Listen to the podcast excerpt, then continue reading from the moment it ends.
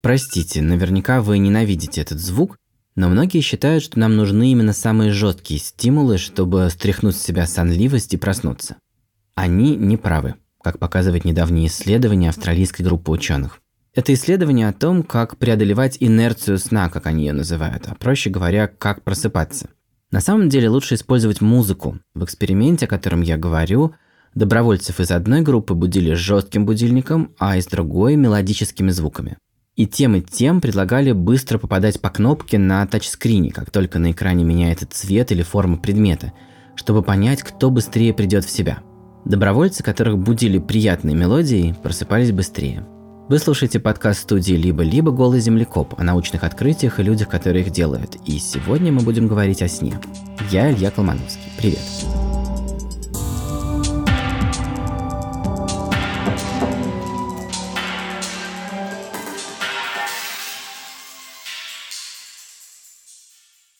У нас есть партнер – Яндекс.Практикум. Это такая школа для тех, кто хочет учиться чему-то новому, например, профессии или иностранному языку. Создатель практикума Миша Янович недавно совершенно сразил меня тем, что рассказал, как много лет придерживается политики безлимитного сна. Я ринулся расспрашивать его, как это так, на что получил решительную цитату из Толстого. «Человек должен быть либо сильным, либо спать». Короче, он просто всегда спит восемь часов в сутки, что бы ни случилось. Если этому помешали какие-то дела, то он спит, как только дела кончаются. Я люто ему позавидовал. Я повернут на сне, вечно не высыпаюсь и всегда чувствую себя виноватым по этому поводу. Все, что мне остается, это использовать любую возможность узнать о сне что-то новое и пытаться не пропустить ни одной публикации. Меня зовут Владислав Вязовский. Я работаю в департаменте физиологии, анатомии и генетики при Оксфордском университете. Область моих исследований – это сон, нейробиология сна. Именно с моим сегодняшним собеседником я когда-то сделал вообще свое первое интервью как научный журналист. Это было в две тысячи седьмом году, и с тех пор в науке сна многое изменилось. Новый разговор с Владом Вязовским я начал с вопроса, как вообще определить, что такое сон. Это, на самом деле, очень сложный вопрос, как вот перефразируя кого-то, если спросить десять человек, что такое сон, вы получите одиннадцать ответов. Все они будут разные. То есть сон – это состояние, которое можно описать с разных сторон. И как мой научный руководитель Алекс Борбели, он называл это таким неуловимым состоянием. То есть, казалось бы, мы знаем, что это такое, но чем глубже мы копаем, тем больше мы э, осознаем, что он ускользает от нашего понимания. Естественно, ученые задумывались давно о том, что такое сон, и поэтому у нас есть несколько критериев, несколько объективных критериев, по которым сон определяется у многих животных, и это в основном описывается как состояние неподвижности, э, такого сенсорного disconnection от э, окружающей среды. Это особая поза, в которой мы засыпаем, то есть мы не засыпаем в э, любой произвольной позе, но обычно животные... Люди, они принимают определенную позу, типичную для вида. Важно, что для сна мы находим определенное место. Мы не засыпаем обычно вот просто где угодно. То есть нужно найти место, в котором будет, например, безопасно или тепло. И это связано вот с физиологическими изменениями во время сна. Ну, а потом, когда появилась энцефалография, полисомнография, появились вот эти более объективные методы записи сна э, на основании того, что происходит в мозге, вот, мозговых волн. Итак, если вас правильно услышал, э, ответ на вопрос, что такое сон. Во-первых, мы не знаем. Во-вторых, это набор вот таких поведенческих признаков, которые можно наблюдать снаружи. В-третьих, это чрезвычайно загадочные события внутри мозга, которые вы описываете сухим научным языком в виде ритмов и волн, которые можно наблюдать на экране энцефалографа. Это какая-то магнитная активность. Она к тому же имеет фазы и сменяется, и мы не можем в точности сказать, что там происходит. Я, я бы сказал, что мы очень много знаем, но мы не понимаем, в чем смысл этого всего. Вот, вот почему мы должны входить в это состояние, в котором происходят такие медленные волны. Они же на самом деле, можно сказать, что патологичны. То есть когда мы видим вот такую э, медленно-волновую активность, это... практически, может быть, характерно для коматозного состояния или для глубокой анестезии, или даже если взять вот слайс мозга вот, и выращивать его, и, и он постепенно вот тому становится связи, и он перейдет в это сноподобное состояние.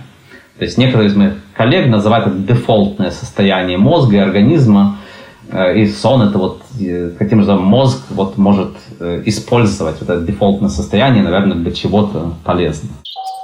То есть тут две мысли. С одной стороны, правда странно, зачем нам нужно состояние, в котором мы, по сути, перестаем существовать в рабочем режиме, но с другой, может быть, это не какая-то патология, а наоборот, более древняя норма, дефолтное состояние. И вот поэтому, если отрезать кусочек мозга, растить его в лаборатории и хорошо кормить, нейроны просто договорятся между собой и будут делать то, что у них получается лучше всего – спать. Но как они договариваются между собой? Как происходит переход ко сну? Начать нужно, наверное, с того, что мы должны принять это решение, что пора заснуть. Да? То есть, э, и существует э, несколько процессов, которые э, как бы руководят, вот, направляют нас в этом, в этом плане. То есть есть циркадианный ритм, циркадианная ритмичность, которая происходит с супрахиазматического ядра, которая... Это период э, этого ритма приблизительно двадцать четыре часа, и он помогает нам настроиться к вот э, довольно предсказуемой периодичности вот дня и ночи. Мозг знает, который час, и он знает, что сейчас вечер, и что пора спать. Абсолютно, да. Мозг совершенно, совершенно знает, даже если вас поместить в пещеру, где нет света, выключателя, нет газет, нет интернета, все равно вы будете жить приблизительно вот с двадцатичетырёхчасовым ритмом, то есть вы никогда это не будет точно двадцать четыре часа. Вы или каждый день будете там засыпать на полчаса позже, или на полчаса раньше, вы будете смещаться, но вот эта ритмичность, она там, скорее всего, будет. Вот, это один процесс, который в некоторый момент начинает вам говорить, что пора спать. Другой процесс, который одинаково важен, наверное, еще даже важнее, это то, что мы называем гомеостатическим процессом. Это процесс, который считает не сколько времени, не какое время дня, а сколько времени вы были, вы бодрствовали. То есть, во-первых, в организме тикают часы, и он знает, что уже вечер и пора спать. И иногда даже неправильно знает, если мы прилетели из Москвы в Нью-Йорк и продолжаем некоторое время спать по московскому времени. И эти часы определяют то, что называется циркадианными или циркадными ритмами – цикл смены сна и бодрствования. За этот процесс отвечает супрахиазматическое ядро – такая часть головного мозга, которая реагирует на световые сигналы. Во-вторых, есть еще и другой процесс, который отталкивается не от того, который сейчас час, а от того, сколько времени вы уже не спите. Гомеостаз – это поддержание постоянства чего-нибудь. Не слишком много и не слишком мало сахара в крови, натрия в моче, кальция в мышцах. Или вот сна. Не слишком ли мало его и не пора ли уже поспать? Но тут возникает вопрос, а что это значит «мало сна»? Чего нам не хватает в организме, когда мы устали? Или наоборот, чего слишком много? По сути, можно представить себе такое вещество усталости, которое накапливается и вызывает сон. Это очень такая популярная точка зрения, и в основном исследования, они как раз пытаются найти, вот, что это, чего это там много накопилось, от чего нужно избавиться. Это очень старая идея, то есть гипнотоксинами это называли еще больше ста лет назад, наверное. А как их открыли? Их э, вот, вот ранние исследования, например, лишали сна собак, и потом э, спинномозговую жидкость вводили э, собакам, которые поспали уже, но при этом они, они, ими овладевала сонливость. Вот. Спинномозговая жидкость – это основная среда, в которой живет мозг. Правда, эта среда находится не снаружи, а налита внутрь мозга и циркулирует по таким камерам, желудочкам, а также спинномозговому каналу, отсюда название. Знаменитый эксперимент по поиску вещества усталости, о котором говорит Владислав, брали у бессонных сверхусталых собак спинномозговую жидкость и вводили ее в мозг выспавшихся собак, и их немедленно валил с ног сон. Да, было заключено, что есть вот какое-то вещество, которое накапливается вот в процессе бодрствования, и потом где-то в семидесятых годах был предпринят такой, такой, такой большой эфорт вот найти, вот что же это за субстанция. И несколько ученых, несколько лабораторий э, пытались обнаружить, что это. И э, парадоксальным образом э, эти исследования привели к э, мурамилдипептиду, который на самом деле является компонентом э, клеточной сетки бактерий. То есть это было обнаружено, что вещество, которое вот в итоге вы, удалось э, выделить из спинномозговой жидкости э, э, там, животных, которые не спали, э, э, там, или из сыворотки крови, э, э, оказалось, что оно даже не принадлежит нам, оно принадлежит бактериям. Это совершенно поразительное наблюдение, но вот то самое вещество усталости, которое накапливается за день в спинномозговой жидкости, это на самом деле компонент клеточной стенки бактерий. Согласно этой точке зрения, дело обстоит так. Иммунитет постоянно сражается с патогенными бактериями, в основном в кишечнике. И эту работу выполняют клетки иммунитета, которые циркулируют в крови. И это такая постоянная нагрузка на организм. Одно из следствий этой борьбы – накопление в организме обломков клеточной стенки бактерий. У них особая броня, ее легко отличить от всего, что есть в организме человека. И вот обломки этой брони состоят из вещества под названием мурамилдипептид. Это, если угодно, такие щепки, которые летят, когда иммунитет днями и днями рубит лес из наших врагов. И нужно поспать, чтобы от этих щепок очиститься. Возможно, именно это и есть мерило наших дневных трудов. И, возможно, когда-то у наших предков на заре эволюции сна борьба с бактериями была самым главным и самым затратным делом, и сон возник как раз как способ отдохнуть от этой борьбы. А еще про то, зачем нужен сон уже сегодня. У нас в канале было видео, и, по-моему, это вынос мозга. Ученые впервые смогли снять кино, и там прямо видно, что ночью мозговой водопровод пульсирует и качает жидкость из желудочка в спинной мозг и обратно. Почему именно ночью ведется такая интенсивная работа? Ну, представьте, что вы одновременно устроили в комнате огромную вечеринку с пиццей и колой и в это же время запустили туда бригаду уборщиков. Так не получится. Мозг млекопитающих раскручен на максимальные обороты днем, и у него накапливается потребность в очистке от продуктов обмена веществ. Нужно не захлебнуться в отходах. Все тело промывается так. Клетки выводят продукты обмена веществ в воду, которая их окружает, то есть в межклеточное пространство. Вода собирается в лимфатические сосуды и через контакты с капиллярами в кровь, и дальше в почки, где происходит очистка. В мозге нет лимфатической системы, зато есть спинномозговая жидкость. Она циркулирует между желудочками мозга и спинномозговым каналом, и через нее продукты обмена веществ сбрасываются в кровь, а там дальше в почки. Но в этой картинке оставалась большая неясность, которую ученые смогли устранить только недавно. Желудочки мозга – это не очень большие камеры с гладкими стенками, то есть небольшой площадью поверхности. Вокруг них находится мозг, то есть толстый-толстый слой нейронов. И непонятно, как все они сбрасывают продукты обмена веществ через такую небольшую поверхность. Как это происходит? Для этого что очень важно, чтобы... Эм... пространство между нейронами, между клетками, оно могло увеличиваться или, наоборот, уменьшаться для облегчения вот этой циркуляции, для этого обмена жидкостью между кровотоком и спинномозговой жидкостью. Что было обнаружено, что вот это, что внеклеточное пространство, оно очень сильно увеличивается во время сна.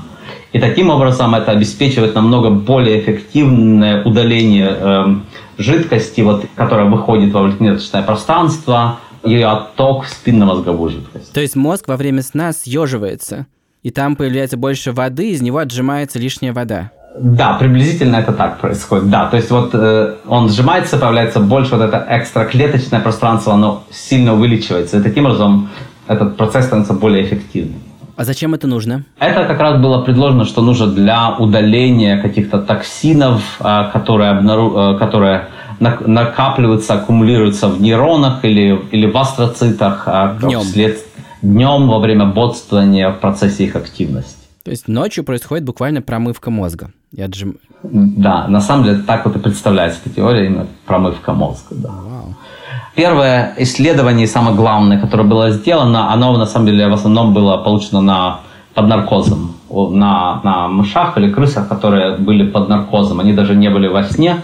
Но сейчас появляется уже свидетельство о том, что во время физиологического сна может происходить что-то похожее. Я очень люблю эту тему, потому что, во-первых, она очень наглядно объясняет мне, что не спать – это просто калечить мозг, не давать ему промываться от метаболитов. А во-вторых, среди всех явлений, связанных со сном, это такой островок понятности. Нейроны тут выступают просто как питающиеся и испражняющиеся агенты, и понятно хотя бы с этой стороны, зачем нужен сон. А вот дальше нам нужно ступить на территорию непонятного. Чем все-таки заняты нейроны, пока субъективно мы находимся офлайн? Долгое время считалось, что они именно что спят. но благодаря современным технологиям в последние годы удалось подсмотреть их тайную ночную жизнь, и стало понятно, что это далеко не пассивное состояние. На самом деле сон – это весьма активный процесс. Кто первый сказал, что сон – это такая, такая, такое торможение работы мозга? По-моему, это Иван Павлов был, вот он один из первых, который допустил, что происходит такая диффузная инхибиция активности мозга. Подавление. Да, подавление, да. А что мы знаем сейчас? То есть прошло там почти сто лет, пока вот не записали, например, как нейроны себя ведут в мозге во время, во время сна. И оказалось, на самом деле, что действительно многие из них, они активны меньше. То есть если вы считаете, что отдых – это сниженная активность нейрональная, вот меньше спайков, то это по-прежнему можно сказать, что сон отдыхает в некотором роде. Но он не просто отдыхает, не просто вот количество активности, оно снижается. Совершенно весь паттерн активности меняется. Что мы про это знаем? Опять же, знаем мы очень много, но э, одно дело это вот да, данные, дейта, другое вот как, как мы их интерпретируем.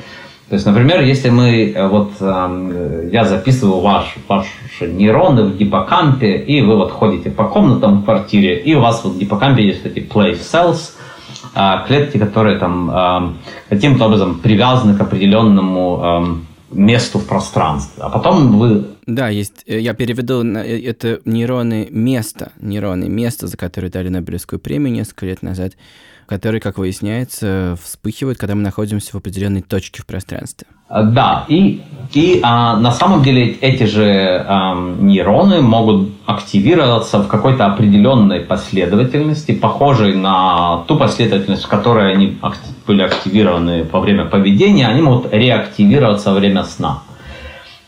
И, естественно, это, это вызвало очень большой интерес, что это значит. То есть, как, казалось бы, вот вы спите, вы никуда не ходите, а, а нейрон у вас активируется в этой последовательности. И как бы нас это назвали там. Как это удалось установить? Это, это был, был эксперимент, когда записывали, что, что делается. Берется такой вот array или такой пучок электродов, которые имплантируются в гиппокамп. Это такая часть мозга. Крысам. Которая, крысам, да, в этом, в этом эксперименте крысам. И, и дальше записывается много нейронов. Их можно каким-то образом изолировать путем там, сортировки вот этих волновых форм, вот этих потенциалов действия.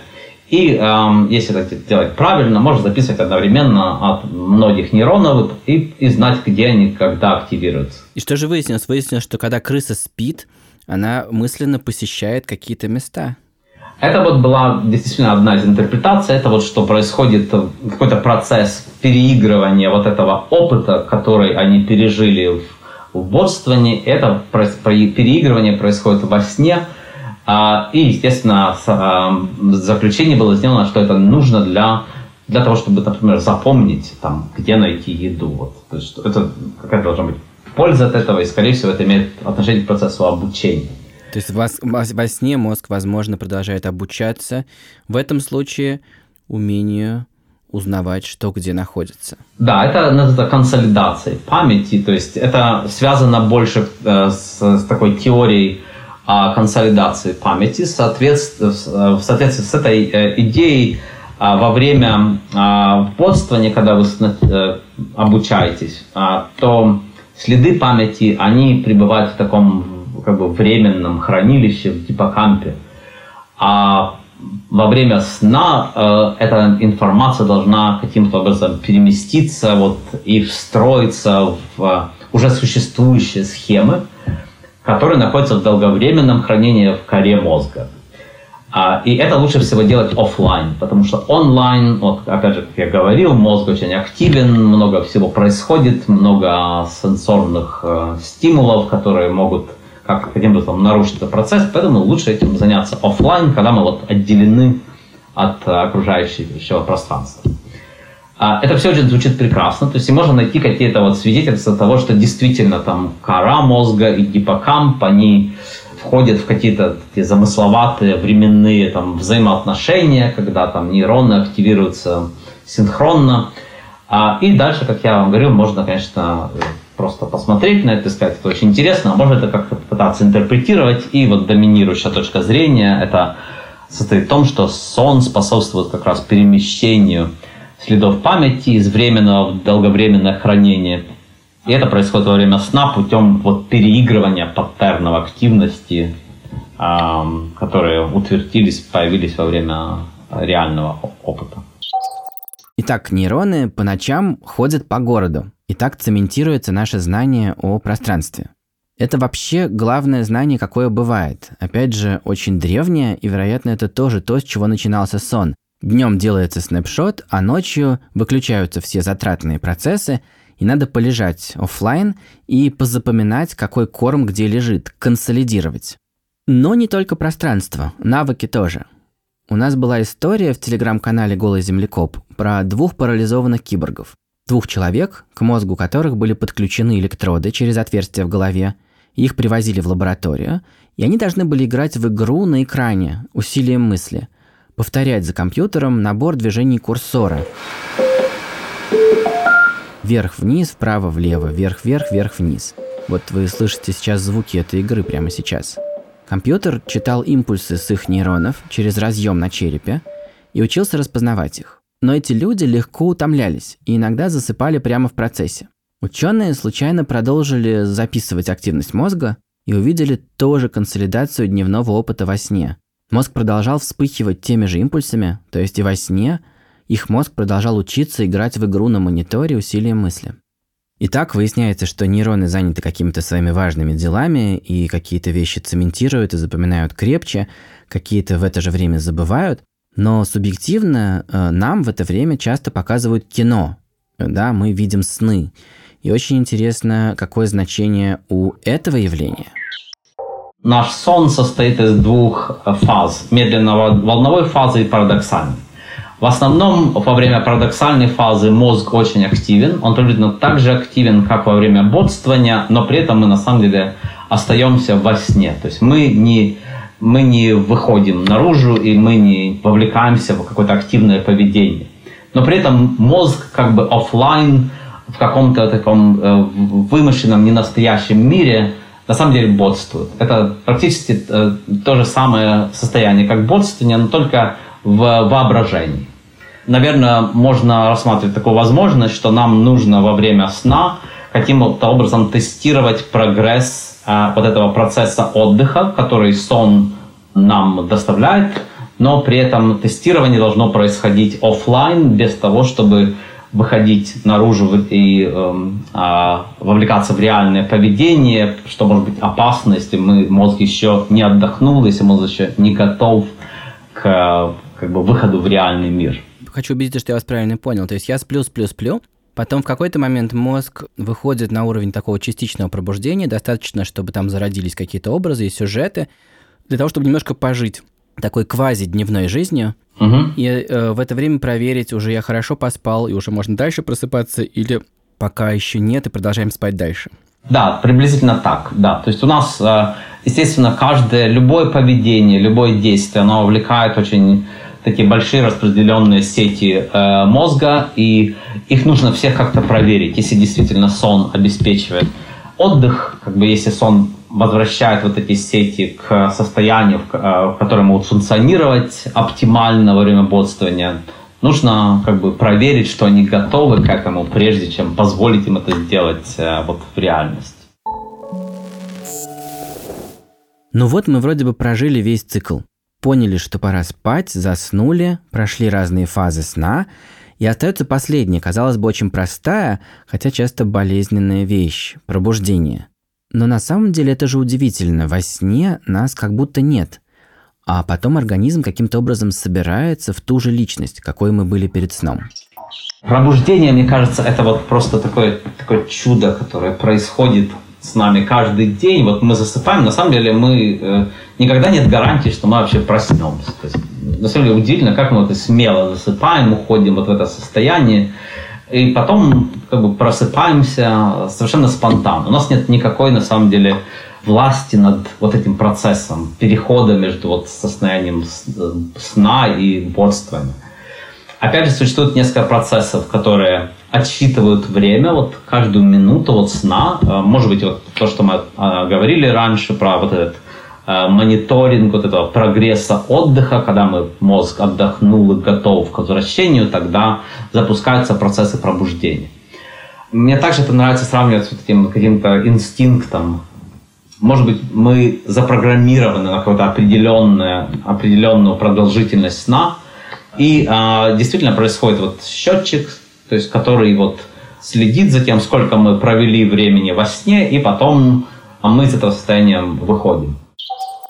Это явление «Как собрать личность заново» интересно изучать на существах, которые реально разбирают мозг на куски и потом действительно собирают заново.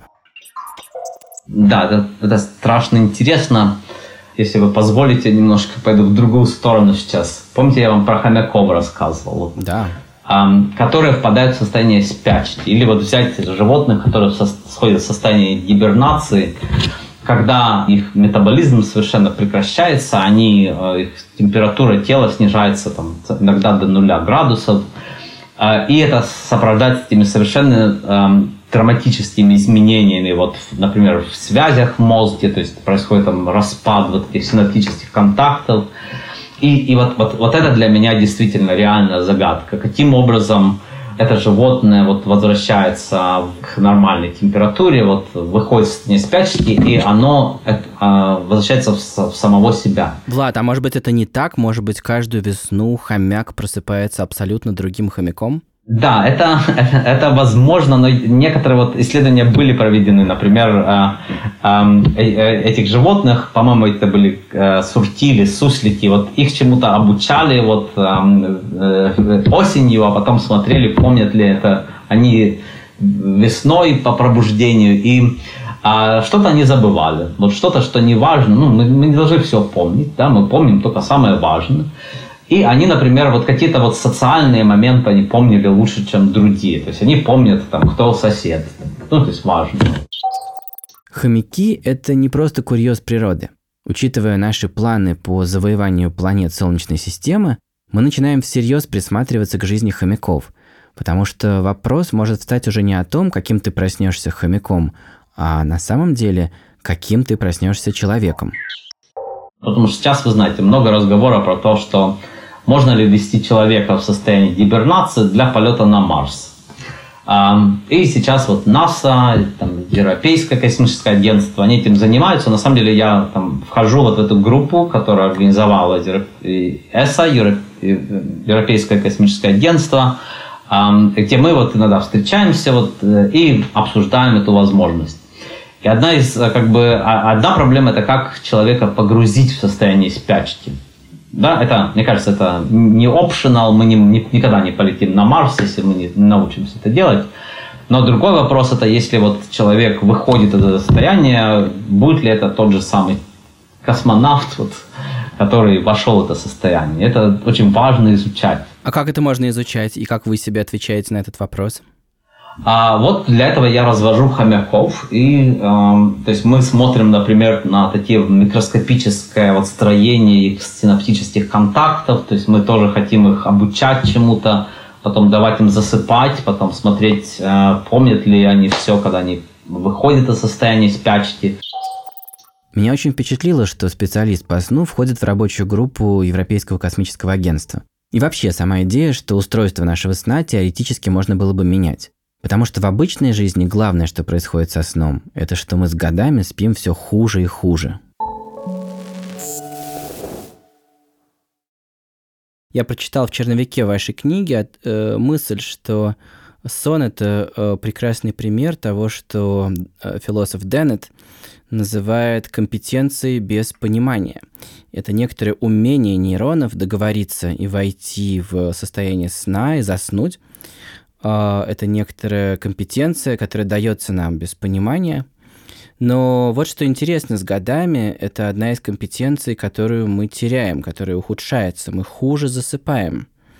Что вы про это думаете? И можно ли что-то с этим сделать? Я думаю, это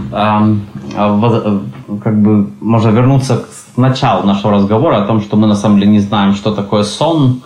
И когда мы стареем, когда я говорю о том, что мы теряем вот эту способность, которая, вот легкость, с которой мы засыпаем, это может быть или потому, что с возрастом нам сон не нужен так, так сильно, как он был нам нужен, когда мы были там, моложе, или, может быть, сон нам нужен, но мы его больше не можем вот, произвести в той степени, в какой нам все-таки нужен. И, и мы пока не знаем ответа, вот какой, какой из этих сценариев он правильный. То есть у вас нету пока такого гаджета, который можно будет надевать на голову пожилым людям, так, чтобы они спали лучше. Кроме того, вы вообще не уверены в том, что это нужно. Вы... Да, я думаю, нам нужно быть open-minded в этом плане. Сейчас мы все, вот очень наш, наша область, вот наш филд, он зафиксирован этой идеей, что сон – это так, вот, вот такая жизненная необходимость. И, может быть, это действительно жизненная необходимость, но, во-первых, мы не знаем, почему это необходимо, жизненно ли это, и в основном все, что мы знаем о сне и его необходимости, оно было получено там, в лабораторных условиях путем там, применения каких-то техник, которые, не, которые очень далеки от, от реального мира. В реальном мире, может быть, сон не так важен, как э, мы привыкли считать? А вот мы не знаем. Мы, посмотрите, как вот изучать животных, как они спят в реальном мире. Это очень трудно, то есть, потому что они, там, они должны... вот балансировать свою необходимость сна с очень другими насущными там, проблемами. Да? Это, это совсем не то, как вот в клетке, когда мышь сидит, на такой, там, гора еды перед ней находится, там кто-то приходит и выбирает и клетку каждую неделю. Нету никаких хищников, ничего нет. Поэтому вот и она каким-то образом привыкает и вот спит каким-то образом в этих условиях. Но мы знаем, что в природе животные могут спать э, очень по-разному. Они могут спать намного, например, меньше, чем они спят вот, невольно. И мы еще не знаем, каким образом они вот, могут так переключаться на разные э, режимы.